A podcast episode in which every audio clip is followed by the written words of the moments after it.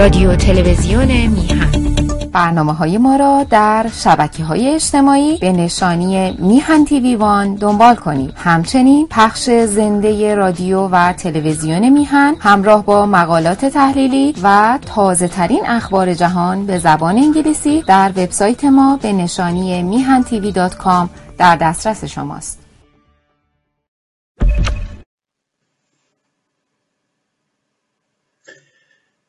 درود با همیهنان ارجمندم در سراسر ایران و در سراسر جهان. مثل همیشه امیدوارم که در کنار هم استوار و پایدار در شرایط بسیار خطیری که بر میهن ما و ملت شریف ایران حاکم است در کنار هم باشیم در کنار هم برزمیم. هم صدا باشیم و فارغ از اختلافات. حول میهن مشترک.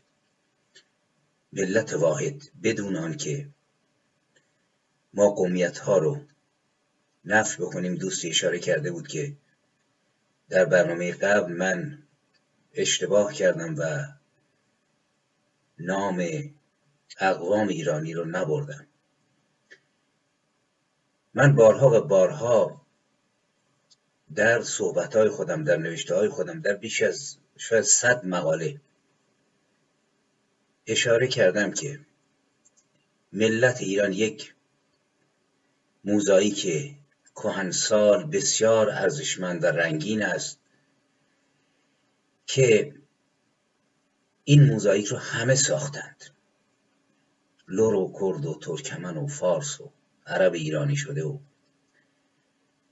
خراسانی و بلوچ و گیل و دیلم و بدون این اقوام بدون این پاره های گرانبها مفهوم ملت اصلا وجود نخواهد داشت. و ما تمام مردم ایران بخش عظیمی از مثبتات خودمون رو از اینا داریم. دور تا دور ایران رو نگاه بکنید. حجوم اولیه اسلام به ایران.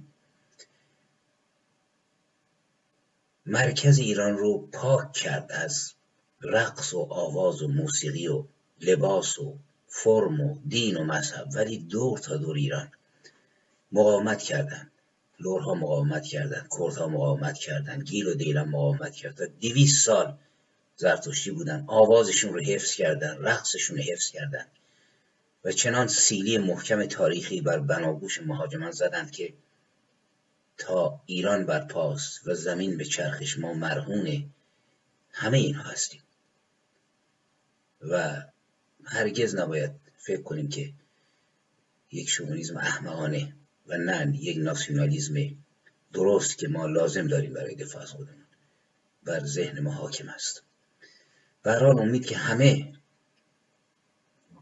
حول درد مشترک دشمن مشترک ملت مشترک و فرهنگ مشترک.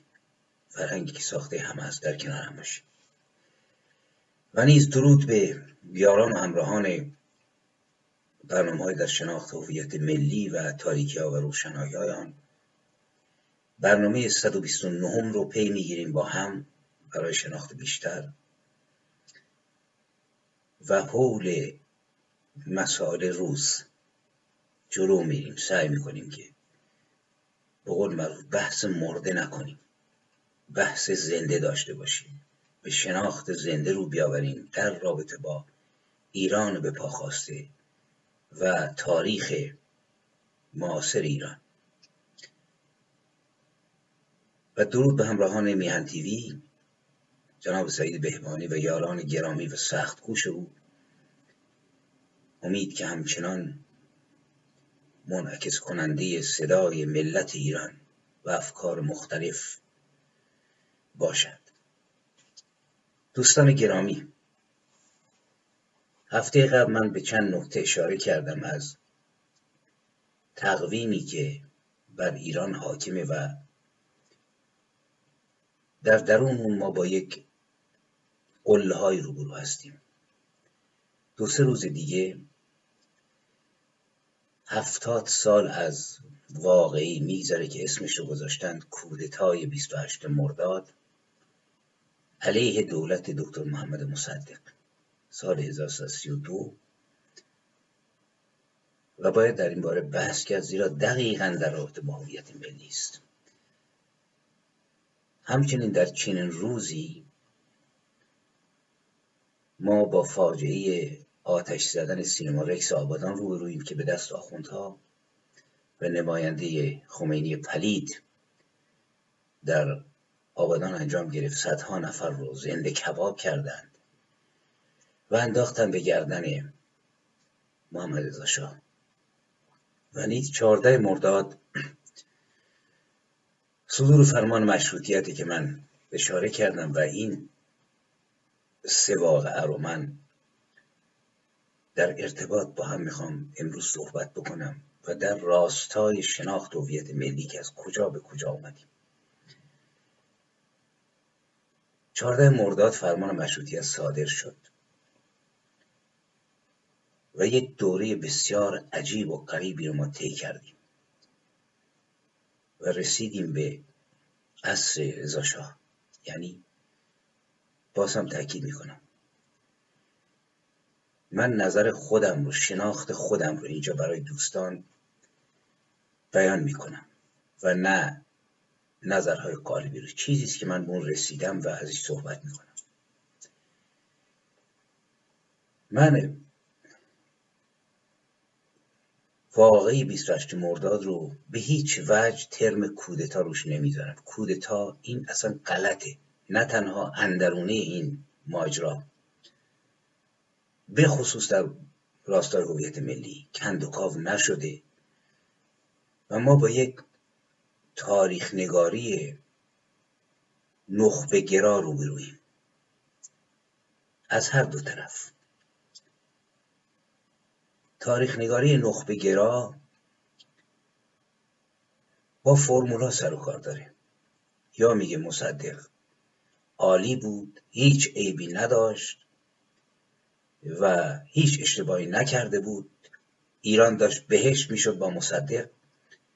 محمد رضا با کمک انگلیسی ها و آمریکایی ها و خارجی ها جنبشش رو سرکوب کرد. انداخت زندون. ایران به منجلاب بدبختی افتاد در طرف مقابل نیز نه همه این بر هم نه همه طرفداران سلطنت تمام خلاصه خوبی ها رو به این طرف میدن و بدی ها رو به مصدق. و این ادامه داره.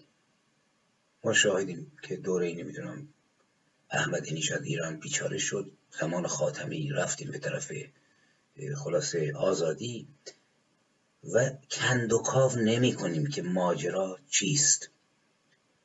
یعنی در یک تاریخ نگاری واقعی و یک شناخت واقعی امامزاده ما نمی‌خواهیم.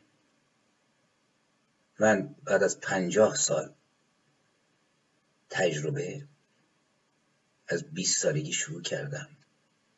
پنجاه سال گذشته نیم قرن.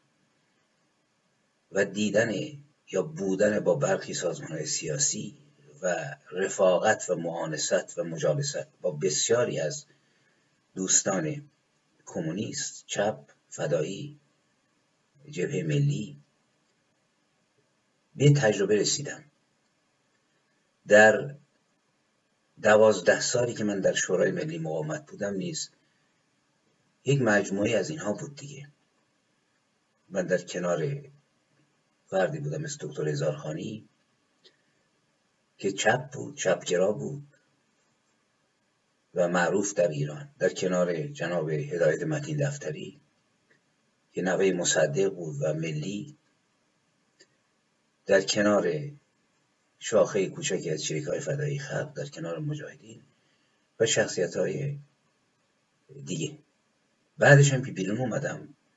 با خیلی ها جوشیدم. و واقعا متوجه شدم که ما ملت واقعا کلمه ملت رو من همدن به کار می‌برم. دوستی گفته بود آقا شما چرا میگید که ما دیروز یه برنامه داشتیم به خانم ویترا بابک یکی اشاره کرد که شما چرا میگید ملت ایران اومد دنبال خمینی؟ ملت ایران هیچ وقت اسلامگرا نبوده اینها من این رو قبلا بحث کردم. سراپا اسلامگرا بودیم سال 57 400 سال گناهی هم نداشتیم. 400 سال خیس خورده بودیم در اسلام صفوی شیعی. نه تنها همسال نواب صفوی و خمینی بلکه حنیف نژاد نیست خیس خورده بود که سازمان مجاهدین رو تشکیل داد. و نیز خیلی دیگه. خود مصدق مسلمون بود. عیبی هم نداره. سال سی و دو انتظار چه انتظاری داریم؟ مصدق سال سی و دو با مصدق سال 1402 تفاوت داره. ولی امامزاده سازی از دو طرف. آقا مطلقا هیچ عیبی محمد شاه نداشت که یادش گرامی بود من بهش احترام می‌ذارم. و هیچ عیبی هم مصدق نداشت. تمام به گردن طرف مقابله در این طرف رفیق کبیر فدایی رفیق کبیر مجاهد رفیق صدیق. کار کرد چیست؟ آیا فقط ترس خودمون رو یا ناتوانی خودمون رو در جنگیدن با تحسین قهرمانانی که گلوله ها سینهشون سوراخ کرده تسکین میدیم؟ عده زیادی اینطوری به جای فهم مثلا چهید فدایی حمید اشرف یا محمد عنیف نژاد آقا چون کشته شدن و خودش حل کشته شدن نبوده فعالیتکی کرده بعدش تقی به توقی خورده اومده خارج کشور. خونه زندگی درست کرده حقشه زیر لوای زخمهای چریک مجاهد و فدایی و کسانی که کشته شدند علم هویت رو بر کرد. این درست نیست. باید دید که اندیشه چی بود؟ رفیق مجاهد یا فدایی اگر میومد به میدون حاکمیت رو می‌گرفت چه حکومتی راه مینداخت آیا شانس نیاوردند که به قدرت نرسیدند؟ با اون اندیشه تا نام نیکی اقلا در خاطرات بمونه رفیق کبیر. چقدر دانش داشتند؟ آیا آزاد بودند یا وابسته؟ آیا هویت چپشون پایهاش روی هویت ایرانی سفت بود؟ یا مجاهدش پایهاش هویت ایرانی سفت بود؟ روی تاریخ ایران سفت بود؟ یا رو به کعبه داشت و می‌خواست با اندیشه های سلمان فارسی و نمی‌دونم ابوذر غفاری و قنبر غلام علی جامعه بی طبقه را بندازیم. منظور اینه که ما باید از تاریخ نگاری نخبه گرایی دوری کنیم نظرات خودمون رو سعی کنیم بفهمیم و بشناسیم درست. مثلا تاریخ ایران رو وقتی نگاه می‌کنیم چون مسلمونیم و معتقد به امامت و نمی‌دونم یکی جبرائیل اومده محمد خاتم النبیینه اینطوری نباید دید. باید سلطنت رو شناخت.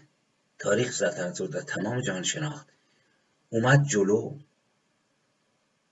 و مقایسه کرد که سلطنت چیست امامت چیست خلافت چیست محمد کیست. و بعد نف کرد و رو به جمهوری رفت. رو به یک جمهوری درست نه اینکه از امام سلطنت به خلافت. به حال در رابطه با 28 مرداد واقعی 28 مرداد یا بنا به نظر چپ و راست و میانه کودتای 28 مرداد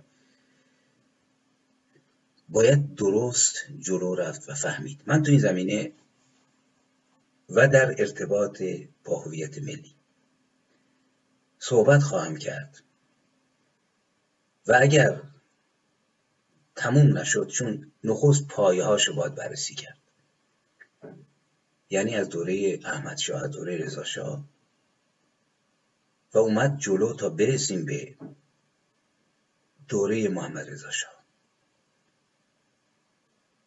و ببینیم که این کودتا بود یا داستان دیگه. من همینجا می‌خوام تاکید بکنم. ببینید تفاوت تاریخ نگاری نخبه یعنی مطلق کردن قضیه. با تاریخ نگاری علمی و درست و بدون حب و بغض و در قفس ایدولوژی مارکسیستی یا اسلامی بودن یا ایدولوژی دیگه. این هست که مثلا وقتی ما زندگی ناپل اون رو بررسی می‌کنیم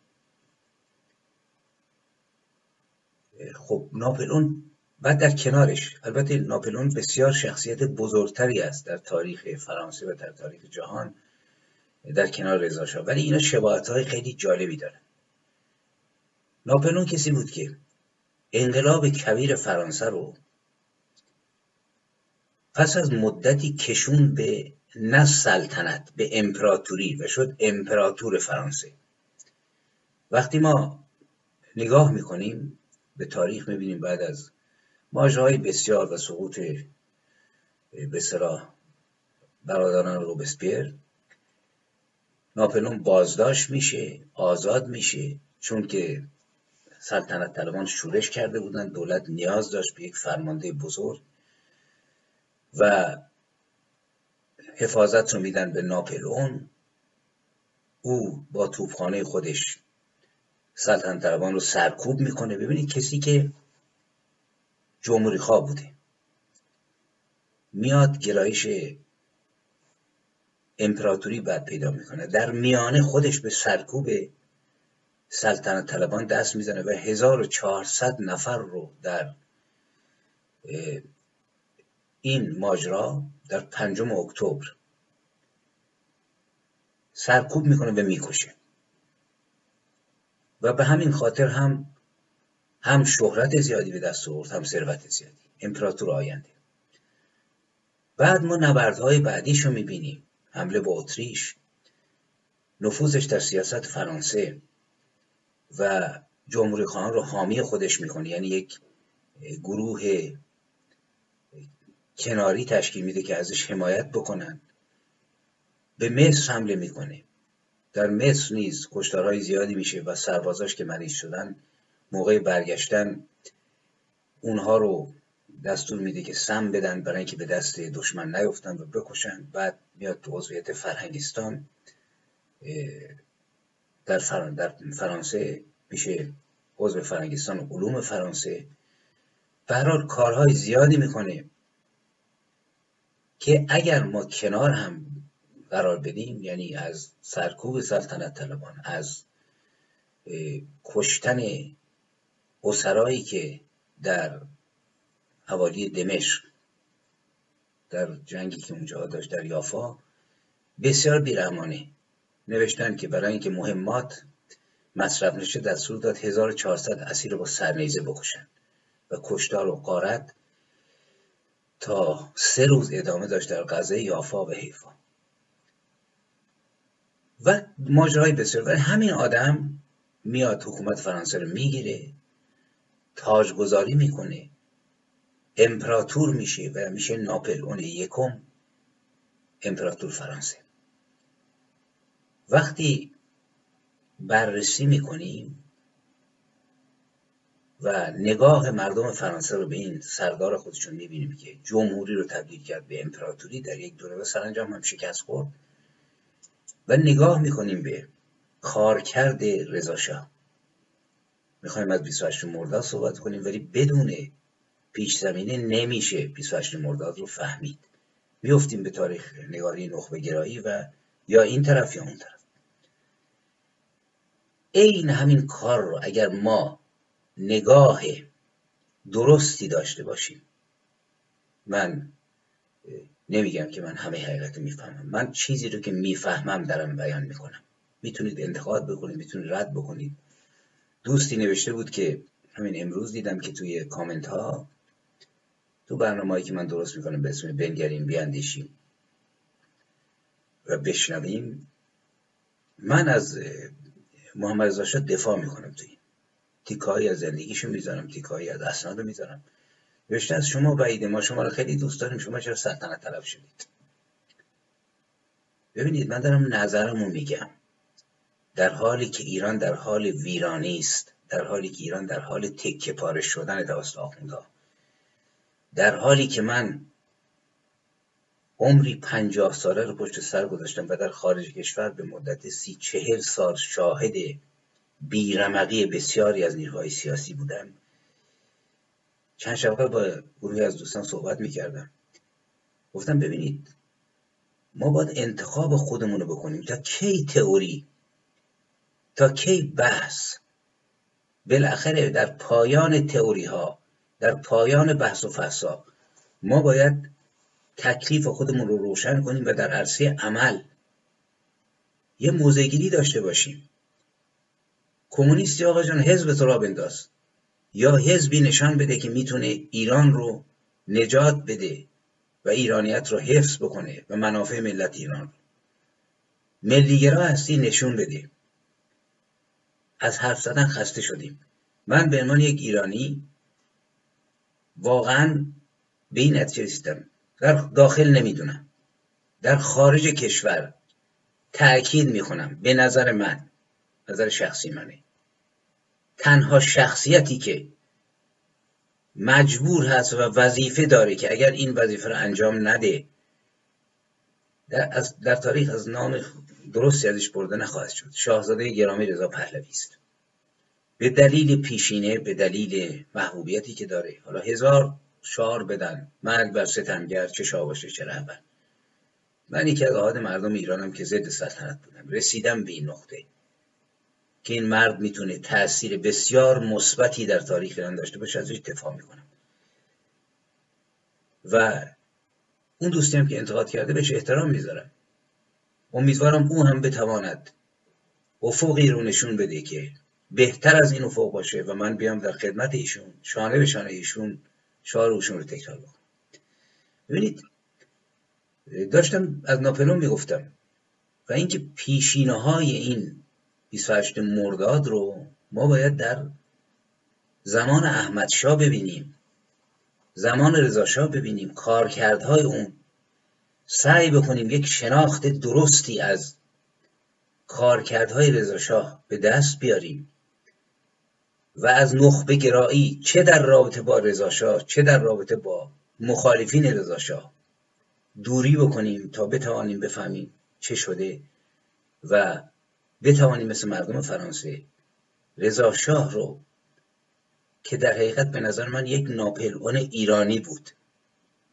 و اگر او نبود انقلاب مشروطیت اون چیزایی که باقی ازش بالکل نابود می‌شد. شما نگاه بکنید به دوره ای که سپری شد. ما وقتی دوره رضا رو نگاه می‌کنیم می‌بینیم که ایران در حقیقت سراسر بعد از ماجرای به استبداد صغیر و برآمدن احمد شاه در تنش و بحران قرار داشت.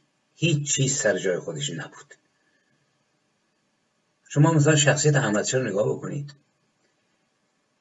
خب خیلی هستن که الان وقتی می‌خوان که رضا شاه رو میگن آقا احمد شاه زمانش اون مشروطه رو بین برد. تنها پادشاه مشروطه خواه ما احمد شاه بود که رضا شاه بین برد و ملت ایران رو با آغوش استبداد کشوند. و دوره احمد شاه دوره مشروطه واقعی است. ببینید دوره احمد شاه عصر آشوب ها بیثباتی فساد و دزدی است. در حقیقت مشروطه باقی نمانده بود. می‌تونیم بریم دوره احمدشاه رو ببینیم. خب قانون مشروطه زمان مظفرالدین شاه به امضا رسید. شاه زنده نموند که ببینه چه اتفاقی میفته محمد علی شاه اومد استبداد رو دوباره از نو برقرار کرد. مشروط خان قیام کردند. ازلش کردند تبعیدش کردند و فرزند کوچکش رو به سلطنت نشاندند و یک دوره بسیار پرتلاطم سپری شد که سراسر فلاکت و بدبختی و بیچارگی بود. وقتی شخصیت احمدشاه رو نگاه می‌کنیم آره پادشاه مشروط خواه بود. ولی بسیار کم تحرک مشروطه رو نمی‌فهمید درک نمی‌کرد. در امور دخالت نمی‌کرد. اصلا علاقه ای به حکومت کردن نداشت. زندگی کودکیش رو نگاه می‌کنیم می‌بینیم که پدر و مادرش در سن دوازده سالگی از هم جدا میشن. او منزوی میشه. از مردم نوعی بیزاری داشت. زیرا یکی از بیزاریش این بود که با پدر اون بد کردند و ثبت شده که به نزدیکانش گفته بود که ترجیح میدم در فرنگ کلم فروش باشم تا, تا در ایران پادشاه. خب، با چنین آدم. شما نگاه بکنید سیاست رو دخالت نمی کرد فساد اقتصادی سراسر ایران رو گرفت. قحطی بزرگ در دوره او بود. معروف انبارهای کاخ گلستان رو پر از آزوغه کرد و به مردم نداد. اشاره کردند که رشوه می‌گرفت از دوبر خارجی. اهل خوشگذرانی و بود. اینها رو می‌تونید شما تحقیق بکنید. و به نوعی اینها باعث نفرت مردم از شاه شده بود و در میان مردم خلاصه منعکس شده بود که این جناب احمد شاه پادشاهی ضعیف خوشگذران دنبال کسب مال ملت رو حقیر می‌دونه توجهی به رفاه اقتصادی مردم نداره. دلیلش هم وضعیت ایران است. حالا کنار این مسئله کاراکتر این آخرین پادشاه مشروطه. مسئله باورهای ما ملت بود که درش به قول معروف قوتبر بودیم. در جهل اسلامی در خرافه اسلامی در لجنزار چهارده قرنه ای که آخوندها اون رو تقلیز کرده بودند تقدیر کرده بودند در دوره قاجار جنگ جهانی اول شروع میشه قحطی میشه جنبش های اجتماعی سرکلش پیدا میشه. قوای روس میان به شمال و شرق انگلیس به جنوب ارتش عثمانی و آذربایجان حمله می‌کنه و چیزی از ایران باقی نمیمونه. و وقتی که ما تاریخ رو می‌خونیم می‌بینیم این شاه مملکت که ترسیده بود که دشمن داره میاد به تهران به جای دفاع از پایتخت فرار می‌کنه میره اصفهان امور رو میده به مجلس و باعث خشم مردم میشه. و نگاه بکنید تقریبا با مسامه یک وضعیتی مثل پایان دوره صفوی شاه سلطان حسین که دائم در حال فرار بود نامه به امام زمان.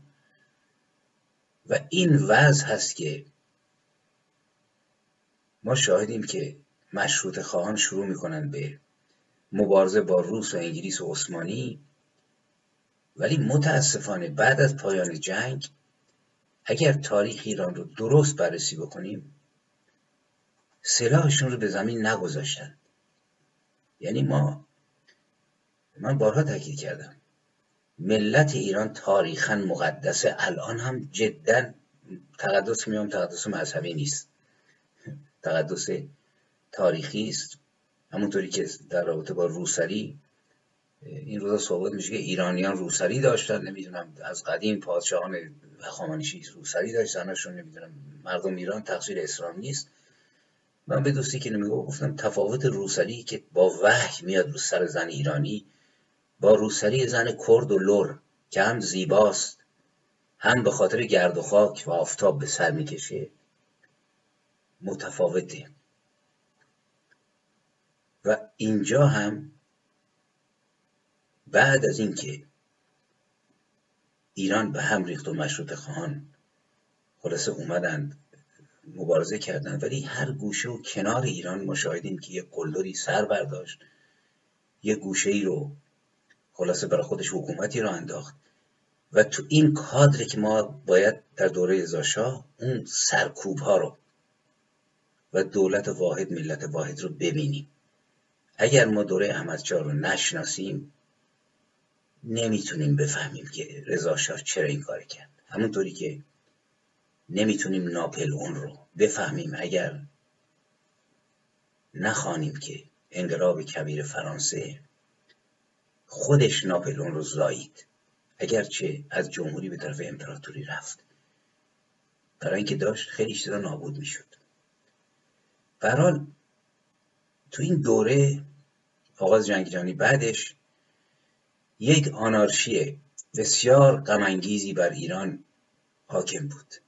در طول سلطنت احمدشاه اگر نگاه بکنیم من باز دوستان تاکید می‌کنم این مقدمه ای هست بر این 28 مرداد که من بون خواهم پرداخت و نیز به محمد رضا و دکتر محمد مصدق.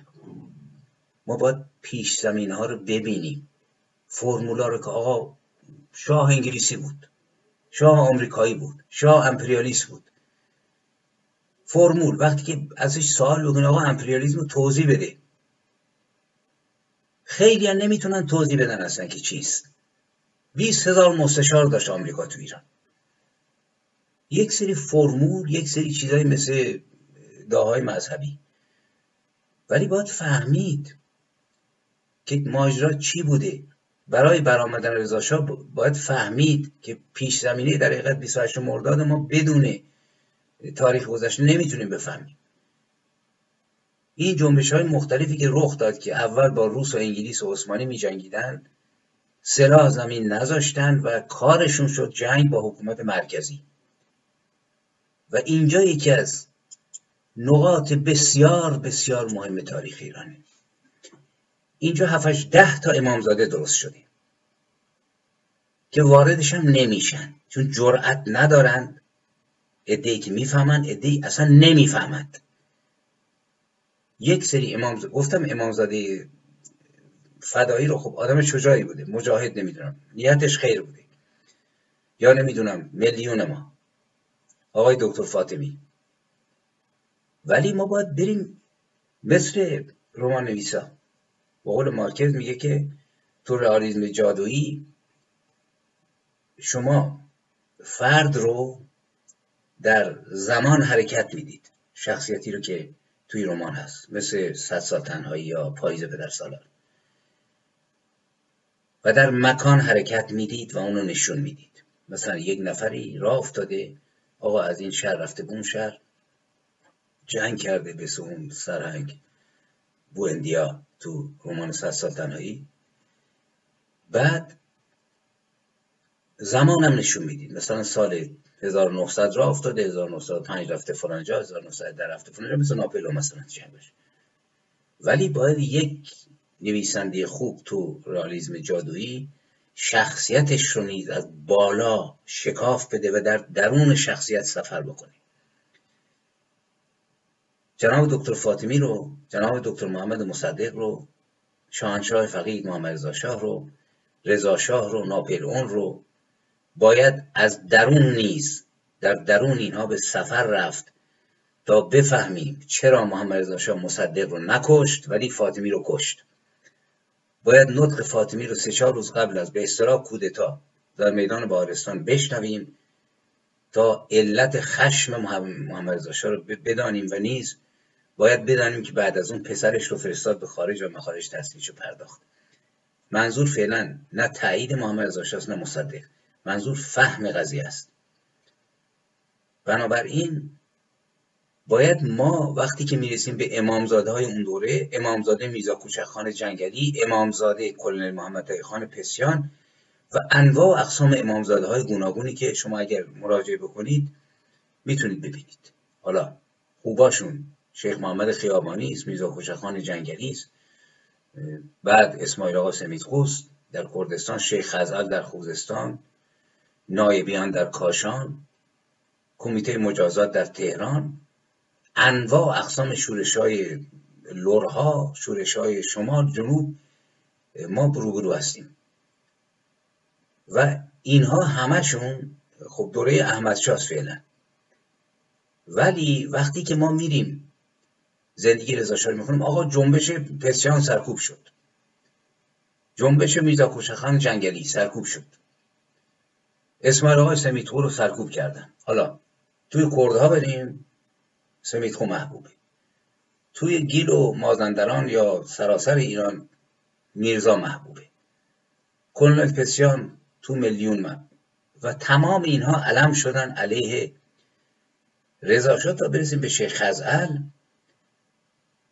ما اینجا باید اندرونه این جنبش ها رو بشناسیم و بدانیم که حتی عده زیادی از روشنفکران دوران مشروطه وقتی که اوضاع حکومت احمدشاه رو دیدن و سلطنت مشروطه رو و کسانی مثل محمد علی فروغی مثل تیمورتاش مثل فرمان فرما مثل تقیزاده مثل سزیا تباتبایی به این باور رسیدن که با این وضعیت این دموکراسی مشروطه ای که در داخل ایران خودش رو نشون میده به دلیل وضعیت بین و به دلیل وضعیت تاریخی مردم ایران عقب ماندگی ها به هرج و مرج کشیده شده به بدبختی ملت کشیده شده به فلاکت کشیده شده.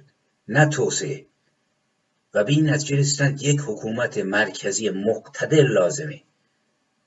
که بتونه با قدرت اصلاحات رو ادامه بده و بتونه اقوام ایرانی رو دوستی نوشته و 17 تا قوم ما داریم در ایران. درود بر همه اونها.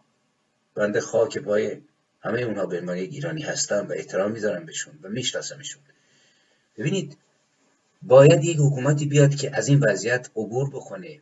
وحدت اقوام ایرانی رو درست بکنه لباس رو متحد و شکل بکنه تعلیم و تربیت رو سراسری بکنه مدل شهرها رو یکسان بکنه فرهنگ و توسعه بده و زمینه ترقی و شکوه ایران رو فراهم بکنه و این با حکومت احمدشاه رخ نمی‌داد. یعنی اینجاست که من جایگاه ریشه های سلطنت پهلوی رو می‌خوام ببینم.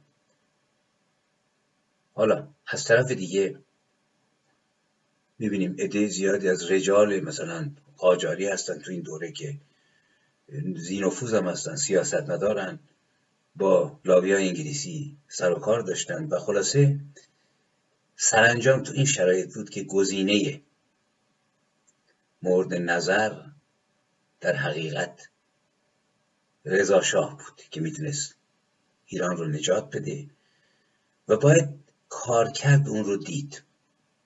آری ما خیلی روشن و سریع میگیم که آقا با تاجگذاری رضا شاه سلطنت مشروطه تمام شد و ایران بار دیگر با آغوش استبداد ولی کدام استبداد؟ باید این استبداد رو دید و این استبداد که الان از سال 1903 تا الان 100 سال میگذریم خب من به عنوان یک مبارزه مجاهد سابق یک مبارز سابق که در سالها عمرم رو با قلم و سلاح در تشکیلات طی کردم همین وضعیتی که روشن فکرم می‌بینم. بنده مقامم مثل فروغی نیست. مثل تیمورتاش نیست. مثل بزرگان مشروطیت نیست. من یک انسان ایرانی هستم یک شاعر یک نویسنده و یک پژوهشگر تاریخ ایران. و وضع ایران رو که می‌بینم به طرف استبداد که نمی‌خوام برم. می‌خوام راهی پیدا بکنم که ایران از این وضعیت هولناک نجات پیدا بکنه. بنابراین چشم رو باز می‌کنم در آستان هفته سالی که افقی برای بنده باقی نمونده که مثلا اهلش هم نیستم یه که من می‌شناسن می‌دونن. هیچ علاقه ای نه به جمع مال دارم نه نمی‌دونم مقام می‌خوام. بارها گفتم پرنده گمنام بر شاخه دوردست درختی که در صدای خودش رو برمیآوره مثل یک کبوتر یا کلاق. و کوشش می‌کنه که خلاصه فضا ایجاد بکنه. می‌رسه به اینکه آقا تو این وضعیت باید واقعا واقعی دید. وقتی که می‌رسیم به میرزا کوچکان میرزا کوچکان رو باید بررسیش کرد که ایشون تو دوره پایانیش تجزیه طلب بود. شوخی که نداریم. یک ملایی بود که محبوب شد به خاطر کشته شدنش به خاطر دلاوریهاش به خاطر نمی‌دونم کارهای مثبتی که ولی آخر کار چرا نمی‌رسیم به این؟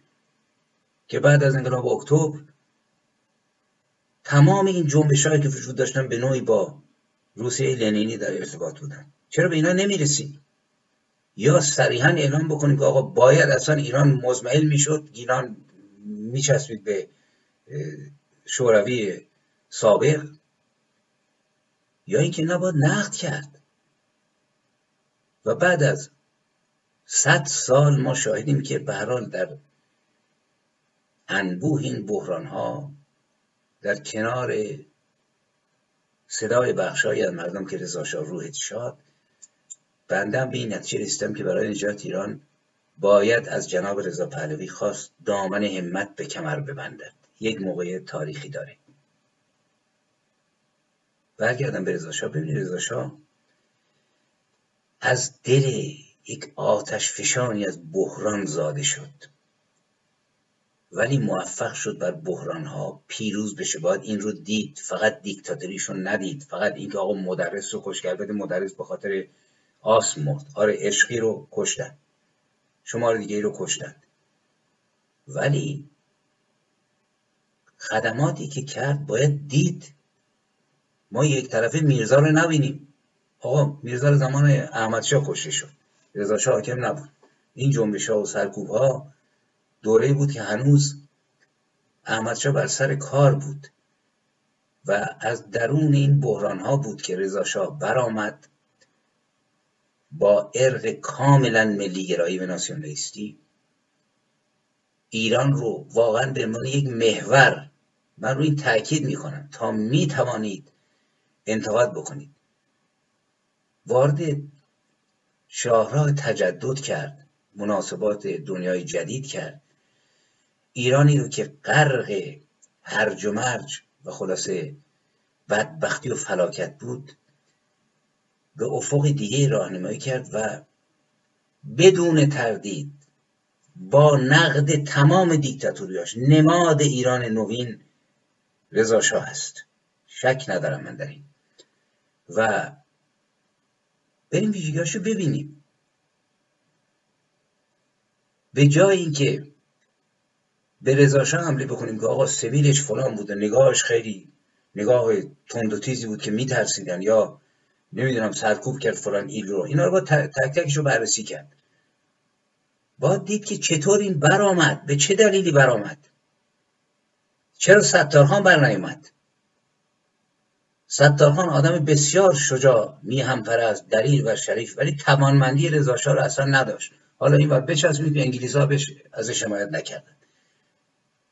این بامبول نمی‌دونم انگلیس و آمریکا رو ببینید. بذاریم کنار و نخست مملکت خودمون رو ببینیم که در درونش چی در شکل گیری میشه که انگلیس و آمریکا وارد میشن. باید شکل گیری برآمدن رضا رو دید که چگونه او از یک افسر از یک جنگاور نظامی تبدیل شد به یک سازنده ایران فارغ از تاریخ نگاری های چپ و راست که به نظر من هر دوشون راه اشتباه میرن. و خب ما دو نوع تاریخ نگاری داریم. دستگاه که این طرف چپ آقا نفی رضا شاه کشتار رضا این طرف مطلق کردن رضا این وسط رضا واقعی گم میشه. ولی گم نشده برای اینکه من بعد از پنجاه سال بهش احترام می‌ذارم. نه به خاطر پول و مال منان به خاطر دیدن وضع ایران. به خاطر دیدن وضع گروه های سیاسی ایران. به خاطر بیحالی بسیاری از افرادی که ادعای مبارزه دارند. و می‌رسم به این. بگم ایران داشت جلو می‌رفت. حال. می‌تونیم بریم. تاریخ رو بررسی بکنیم. و از این عبور بکنیم که آقا رضا ایران رو آباد کرد. رضا ایران رو به استبداد کشون امیر کبیر پادشاه اصلاحات بود. ولی امیر کبیر بابی کشیش هم معروفه. هیچ ازش عبور نمی کنیم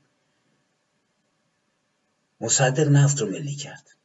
اشتباهات مصدق رو نمی بینیم که چه عواملی باعث سقوطش شد. فقط انگلیس نبود یا آمریکا. عوامل دیگه بود که از خودش برمی اومد که اینو من اشاره خواهم کرد تا شخصیت های دیگه. قوام سیاه قوام سفید. محمد شاه. تاریک محمد شاه روشن. آخر باید رفت جلو. باید دید ریشه ها رو پایه ها رو از تاریخ نگاری نخبه گرا عبور کرد. رفت به تاریخ نگاری واقعی تا بدانیم که چه اتفاقی افتاده. من تو این زمینه کمی جلو میرم. من الان فعلا روی همون پایه ها می‌خوام بررسی بکنم. و بعد برسم به دوره مصدق و اینکه مصدق خوبیهاش چی بود و بدیهاش چی؟ و بعد از اون من برسم به این نقطه که بازماندگان مصدق اونهایی که به صلاح ادامه راه مصدق بودند چه کردند؟ و بعد از اینکه این شورش هفت شروع شد نقش واقعی اونها در تاریخ ایران و برآمدن خمینی چه بود؟ این بسیار بسیار مهمه. این اگر ما متوجه نشیم چیزی از تاریخ خودمون نخواهیم فهمید. برای فهمیدن این ما باید روی دوره رضاشاه باز هم درنگ بیشتری داشته باشیم. ببینید بازم تاکید می‌کنم 28 مرداد رو باید در رابطه با پیشینش دید و برآمدن اون رو درست دید. روز پنج بهشتی سال 1300 رضا شاه در کابینه سزیای تباتبایی شد فرمانده کل قوا و وزارت جنگ. تو مسیر باید ببینیم امامزادهای سرراش چی بودند و چه کرد. به طور واقعی تمام عیوبش هم باید بررسی کرد. رضا برای اینکه یک کمی قشون رو که می‌دونست اهرم آرام کردن ایران است از زاویه خودش دیگه. و راه جدیدی رو گشودن لازم بود که این قشون رو بازسازی بکنه و مشکلات مالیش رو حل بکنه. زمان مزفید شاه احمد شاه این دوتا پادشاه ایران رو تا خرخره برده بودن زیر بار قرض. میلیون ها منات طلا از روسیه تزاری از انگلستان. اصلا سر ساماوره که من لیستشون می‌ذارم زیر یوتیوب که ببینید. گرفته بودن از دولت هند و انگلستان و گفت این وام رو بررسی کنید که چقدر گرفتن. بعد 15 دی 1300 اهرام پیروزی رو سازماندهی کرد سازماندهی ارتش جدید. پنج لشکر رو تشکیل داد ستاد فرمانده ارتش در تهران و لشکر مرکزی در تهران لشکر شمال غرب در تبریز لشکر غرب در همدان و بعد کرمانشاه لشکر جنوب در اصفهان بعد به شیراز منتقل شد لشکر شرق مشهد لشکر شمال برای نگاهبانی از گیلان مازندران و جای دیگه.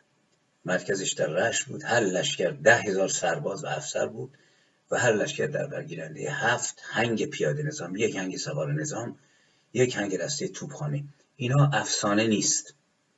وقتی می‌خوایم این قول معروف دیکتاتور رو ببینیم که ایران رو از مشروطه به استبداد برد توانمندی او رو ببینیم و مقایسه کنیم با کسانی که فقط حرف می‌زنن و بعد نقدش بکنیم. همزمان دستور داد که تمام واجه های نظامی غیر پارسی رو خلاصه حذف کنن برای درجه های نظامی. بعد نوبت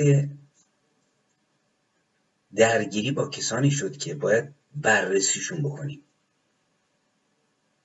برای اینکه دوره پهلوی دوره 57 سال است که الانش هم ما رسیدیم به اینکه چه خبره. هنوز روزه 57 مرگ بر شاه رو از گلوهای یه مش پیر پاتال داریم می‌بینیم. بدون اینکه راه نشون بدن من همیشه میگم وقتی که آقا جان میگید مرگ خیلی خوب یه راهی نشون بدید که من بتونم حرکت بکنم. من که نیومدم که بخورم برم دستشویی که معنی انسانیت اینه از همه چی گذاشتن راه نشون بدید. نه فقط مرگ خودتون چه کار می‌کنید؟ بعد خواهم رسید به که بنده درخواست خودم رو از جناب شاهزاده خواهم کرد به عنوان یک ایرانی. که اگر شما نجنبید به خاطر این پیشینه همین رضاشاهی که من دارم صحبتش می‌کنم.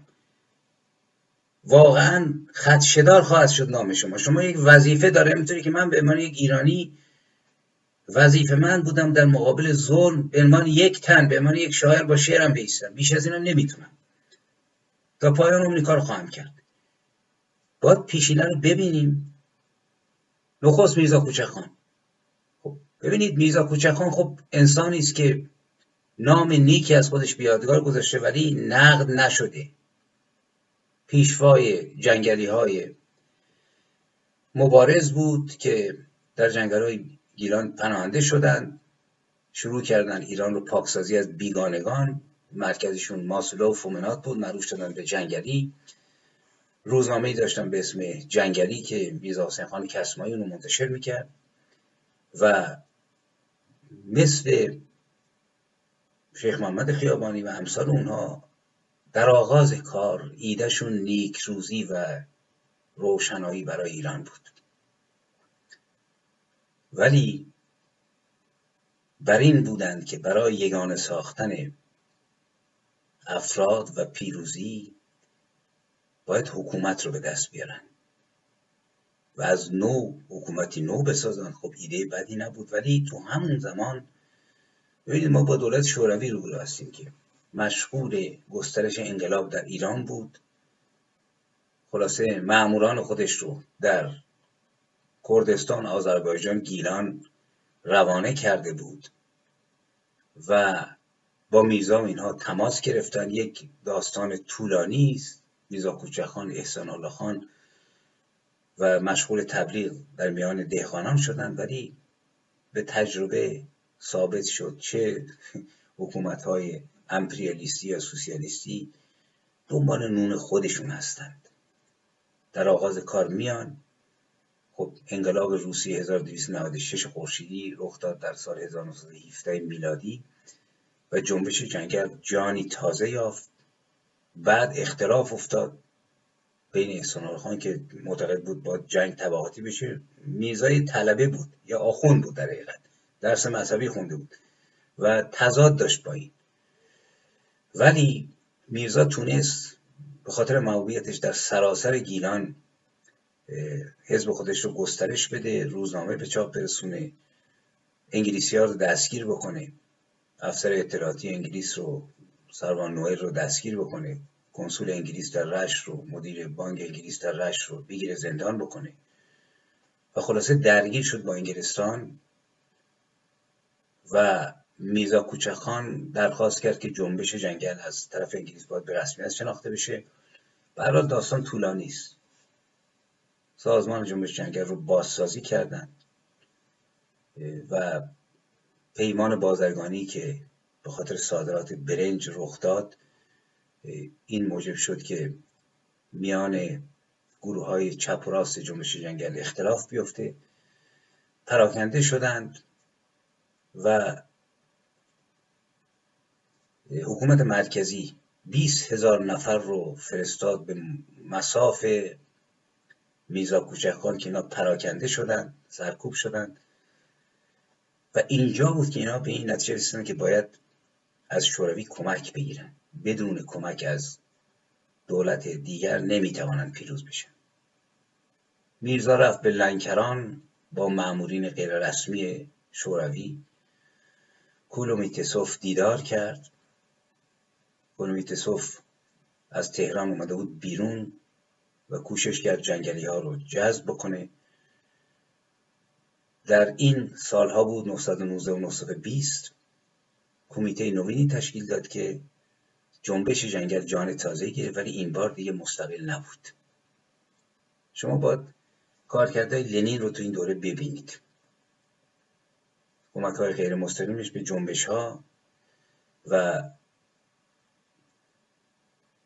وقتی که جنبش های کمونیستی آلمان و مجارستان شکست خورد پروژه های دیگری رو پیش رو گذاشتند که باید انقلابات کشورهایی مثل ایران رو مثل آذربایجان رو گرجستان رو ارمنستان رو افغانستان رو به ارتش سرخ شوروی بسپارند. یعنی دخالت بیگانه. و این کشورها بیاری ارتش سرخ دست به انقلاب بزنن.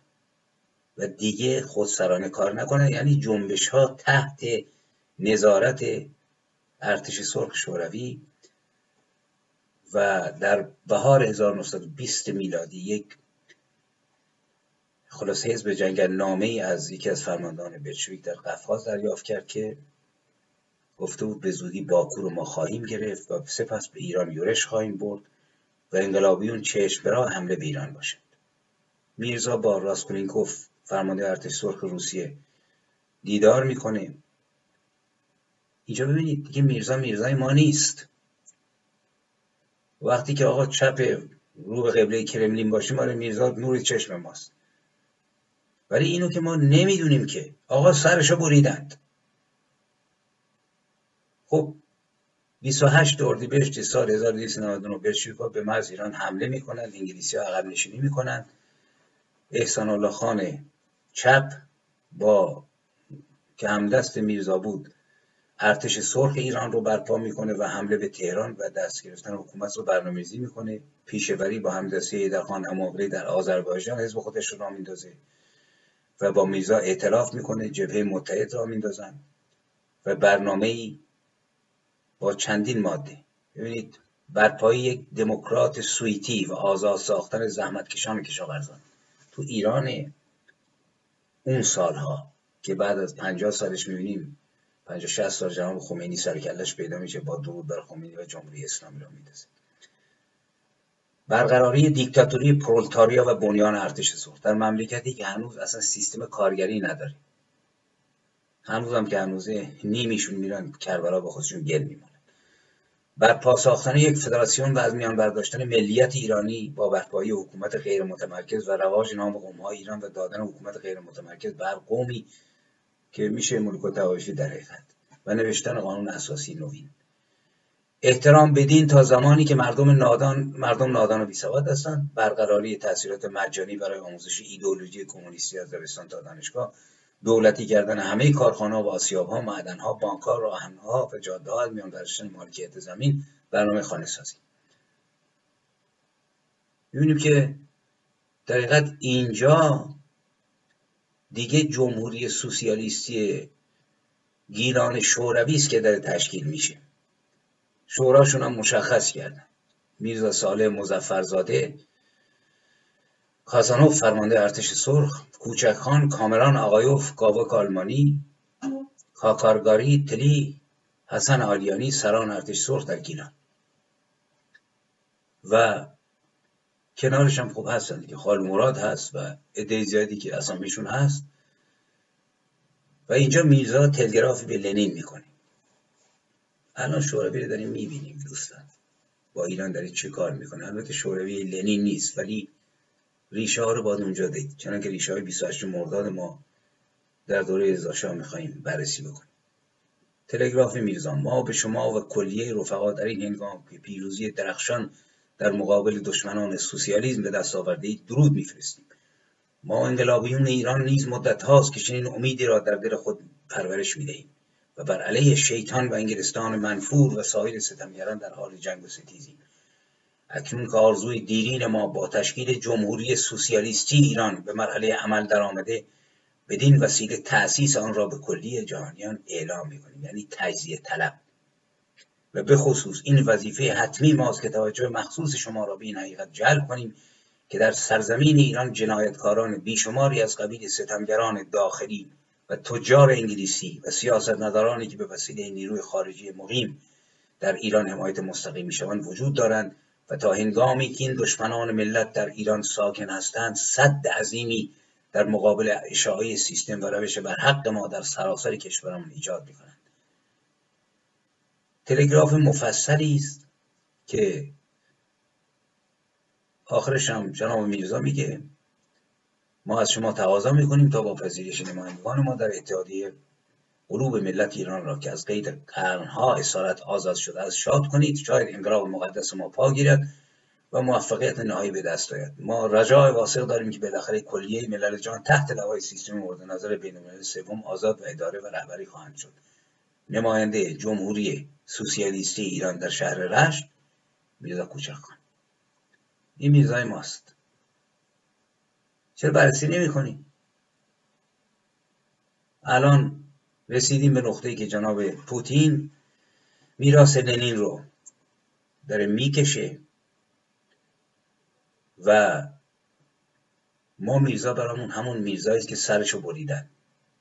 اکثر میرزا شناسان خود منم تا مدت ها قبل اطلاعی نداشتیم که آقا میرزا فقط شجاع بود ریشش بلند بود قیافه زیبایی داشت گیل بود و کلی بیا میرزا کوچه مرد جنگل اون ترانه که فکر کنم شوریه خوند. و کلی ترانه و شعر ای جان و تنم فدای جنگل جان تازه شد هوا و جنگل شیران نرند خفته اینک در پای های جنگل. شعرهایی که از کتاب میرزا کوچقان ما حفظ کرده بودیم در دوره دانشجویی. ولی باز رفت دید جناب خالق قربان رو. باز سید جعفر پیشوری رو دید. باز حیدرخان اماغلی رو برش درونی شد دید. به کجا داشته ایران می بردن؟ و حکومت انقلاب ایران در رشت رو. میرزا کوچکان رئیس جمهور و وزیر جنگ. محمد علی پیرازری وزیر مالیه عبدالکاظم وزیر بازرگانی. محمد آقا وزیر دادگستری نصرالله وزیر وزیر پستلگرا حاجی جعفر وزیر فرهنگ علی خمامی وزیر اقتصاد سید جعفر پیشوری وزیر داخله تمام روزنامه های شوروی برقراری حکومت سوسیالیستی گیلان رو تبریک گفتن. دولت ایران اعتراض کرد. پاسخ مسکو این بود که لشکرکشی راسکولنیکوف به ایران دستاورد خواهش ها و تقاضاهای سران جمهوری گیلان است و دولت دستوری صادر نکرده و جنگ و دعوا بالا گرفت. حکومت سوسیالیستی گیلان میرزا رفت مازندران را گرفت. در هر گوشه ای هر کی تفنگی داشت انداخت روشونه توده های عظیم کارگران و زحمتکشان و دهقانان مازندران دست دوستی به سوی اتحاد جماهیر شوروی. توجه بکنید. این تو شرایطیه که هنوز احمدشاه سرکار 92 درصد مردم ایران بی سوادند. توده های عظیم کارگران. بنده توده های عظیم کارگران انقلاب 57 تجربه کردم تو کارخونه ها میزان ادراکشون رو میزان شناختشون رو از آگاهی و آزادی. 90 درصدشون درود بر خمینی مرگ بر شاه. وای اگر خمینی امر جهادم دهد توپ و مسلسل نتواند که جوابم دهد. این معنیش توهین نیست معنیش شناخته. تا سال 1300 جمهوری گیلان سرپا بود. ارتش ارتش انگلیس که هفتاد هزار بیش از هفتاد هزار سرباز در عراق امروزی و شمال ایران جای داشتند. موقع ارتش سرخ حمله کرد تکون نخوردند و در حقیقت گیلان رفت زیر علم شوروی. همزمان با این شیخ محمد خیابانی که از سال 1290 شروع کرده بود پرچم شورش رو بلند کرد علیه دولت وسوق دوله ارتش رو غلیسرا کرد و حزب دموکرات ملی آذربایجان رو بنیان گذاری که او هم یک آخوند بود. با تفکرات آدم شجاعی بود ولی باید بشناسید.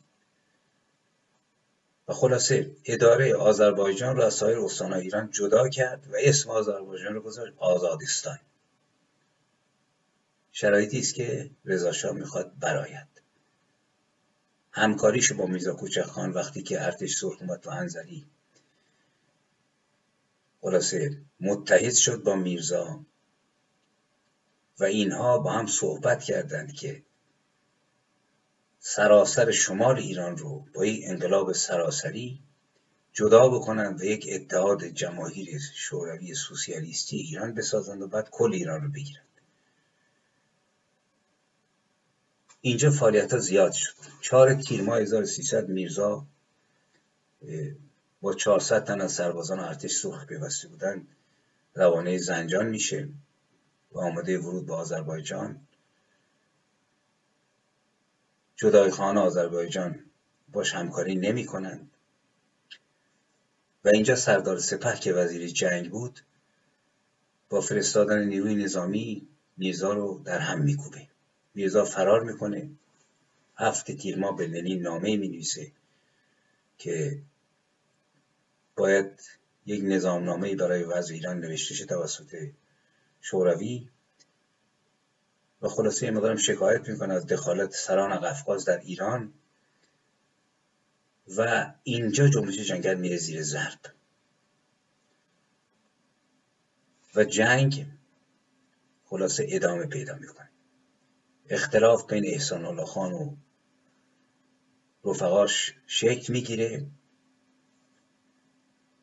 پیشوری می‌گفت یک پروانه بدید که ما جاسوسان و اربابان و پولدارا رو که واسه بدبختیان بکشیمشون مردم باید مالکین رو بکشن. و روز 20 تیر ماه 1300 نیروهای چپ تحت نظر احسان الله خان دوباره تجاوزاتشون شروع می‌کنند و دولت مرکزی نیروهاش میفرسته و شکست سختی به اونها میده. روز چهار مهر 1300 میرزا شکست می‌خوره و تقاضای تسلیم میده ولی می‌خواست نیرو جمع بکنه. فرصت. سردار سپه وزیر جنگ به گیلانیان می نویسد دعوت از عالی تونکابون برای تسلیم سلاح خود به حکومت نظامی. بخشودگی دولت قسمتی از عوارض و مالیات دریافتی از کسبه.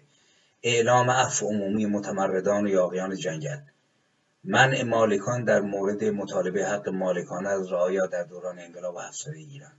اتمام حجت و اتباع میزا کوچکخان و دیگر یاغیان جنگل برای تسلیم. دعوت از اهالی گیلان به همکاری با ماموران دولت در امر سرکوبی یاغیان. 9 آبان 1300 نیروهای دولتی به فرماندهی سردار سپه در دوران احمدشاه جنگلیان رو سرکوب می‌کنن. نیروهای دولتی مرکز اونها رو می‌گیرن. شورشیان به کوه میگریزند و منطقه آزاد میشه.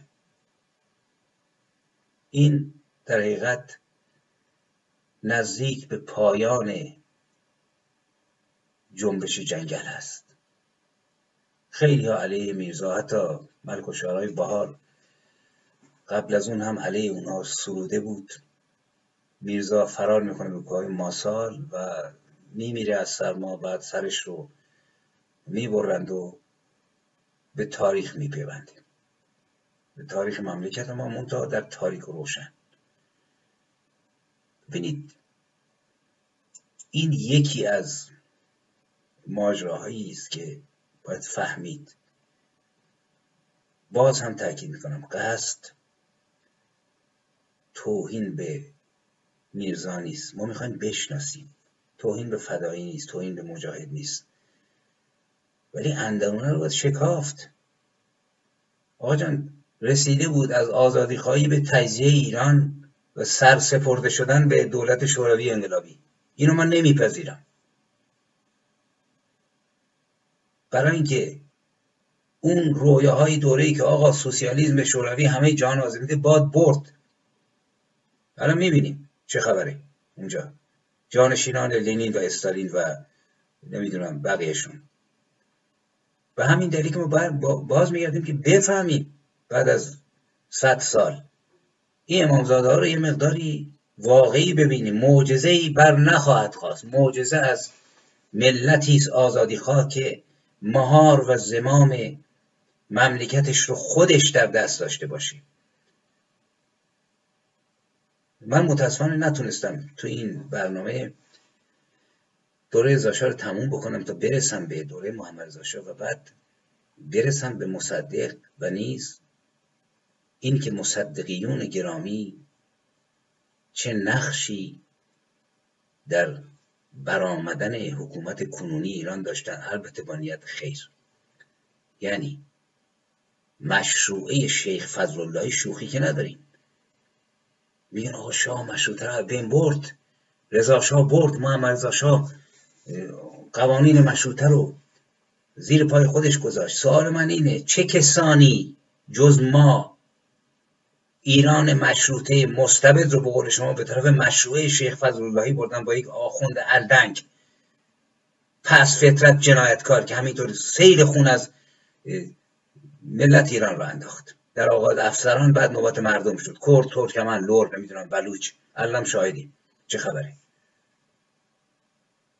چرا فراموش می‌کنیم که خود بنده اومدم تو خیابون گفتم مرد بر شاه درود بر خمینی. یعنی یک مشروع طلب بودم بدون شعور. تا مشروط خواه تا انقلابی تا جمهوری خواه. چه کسی پای های حکومت مشروع خمینی رو سفت کرد؟ دولت موقت کی بود؟ تو رویاها نشستیم آدم بیش از خمینی از جهل خودمون آدم دقمر میشه. و مقاومتی که در حفاظت از این جهل تاریخی وجود داره. من امیدوارم که در دو یا سه جلسه بتونم برسم به کودتای 28 مرداد. کودتایی که نخست وزیر علیه شاه کودتا کرده. شاه علیه نخست وزیر. تو طول تاریخ شما پیدا بکنید که یک شاهی که در قدرت کودتا کرده باشه. معمولا کودتا یا علیه رئیس جمهور یا علیه شاهه و اینو انداختن تو دهن ما که اصلا ترم کودتا چیز دیگه است حکایت. باید رفت کندوکاف کرد که چه شد. ولی کندوکاف کرد که چه شد که 28 سی تیر نیروهای بسرا سرکوبگر عقب نشینی کردن. 28 مرداد هیچ خبری نشد. چرا نیومدن؟ نقش کاشانی چی بود؟ چه انشعاباتی رخ داده بود که مصدق رو تضیف کرده بود؟ چرا مصدق تضیف شده بود؟ اینا رو باید فهمید. با تک تک جنبش های زمان رضا رو اندرونشون رو بررسی کرد. اسماعیل قاسمی تو شیخ محمد خیابانی و باید تو عالم اندیشی جلو رفت که آقا گیرن که میرزا ایران رو سوسیالیستی می‌کرد. الان کجا بودیم ما؟ و اصلا میرزایی که ریشه آخوندی داشت و یک طلبه بود و اسلام اسلامش به فلک می‌رفت تو صحبتاش. می‌تونست مملکت رو سوسیالیستی بکنه؟ اون سوسیالیزمی که تو رویاهای ما هست که آقا همه چی تقسیم بشه ماه برایت به زیبایی بر فراز بامهای همه جهان و یک جامعه بی طبقه باشه که طبقه کارگر حاکم باشه. البته طبقه کارگر هیچ وقت حالا حاکم نبوده. یه مش قلدر همیشه اومدن نشستان روی قدرت. به اسم طبقه کارگر اسم جمهوری دموکراتیک خلق کره شمالی رو شما تماشا بکنید. جمهوری دموکراتیک ها رو یکی یکی ببینید. چند جمهوری دموکراتیک هست تو دنیا؟ همه هم اسم دموکراتیک دارن ولی واقعیت چیست؟ قرار سخن به درازا کشید. امید که مفید افتاد. امید که انتقاداتون رو تیز و روشن بنویسید تا این دو سه برنامه آینده من استفاده بکنم. اگر اطلاعات غلطه به من بگید به من اسنادی نشون بدید که بهتر بتونم صحبت بکنم که مطالعه بکنم. تا بهتر بتونیم در روشنایی حرکت کنیم. در پایان کار دوست دارم در رابطه با همین یه چند خط یه شعری براتون بخونم. عاشقانه در ماهور برای ایران ایران بانو. زشت من زیبای من. کابوس من رویای من.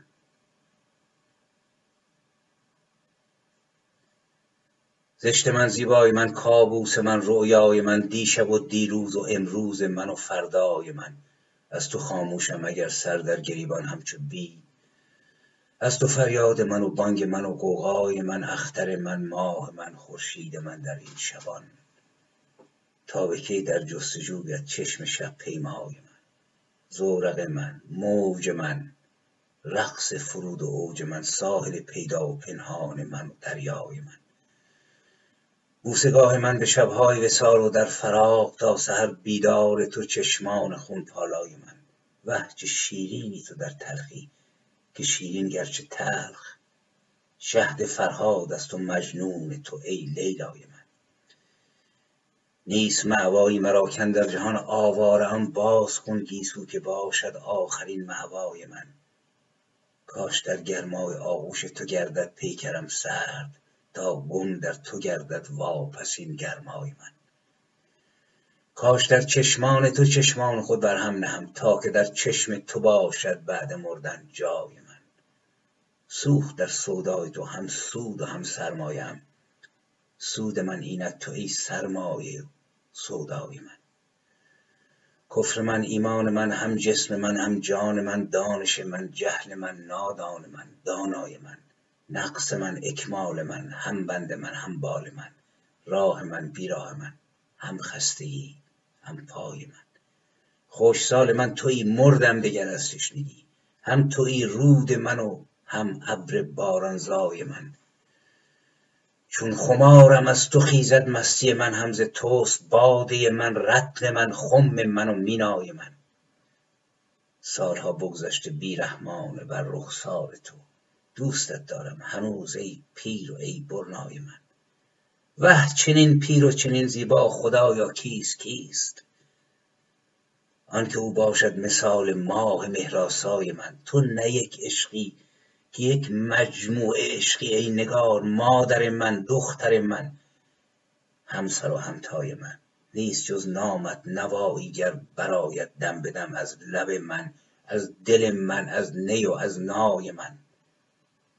مسجد و میخانه من. ای خدا شیطان من اوج بی پروایی و هم باعث پروای من چیست دین تو که جویم در تو رسم کفر و دین؟ مسلم و زرتشتی و نصرانی و ترسای من. نی کلیمی نی مسیحی نی مسلمانم که اوست. هم محمد هم مسیح و هم بود موسای من. یا علی رفتیم ما از خانقاهت. عفو کن. بعد از این من عبد او جای تو شد مولای من ایران. تا تو را بشناختم راز نهان بشکافتم. هم اهورای من اینک تو هم مزدای من. آه معشوق من ایران بیاویز از وفا. این غزل را همچو گل بر گردن زیبای من. این شعر از مجموعه منتشر شده نیایش نهایی مرتدان برای شما خوندم. پیروز باشید و تا درودی دیگر بدرود.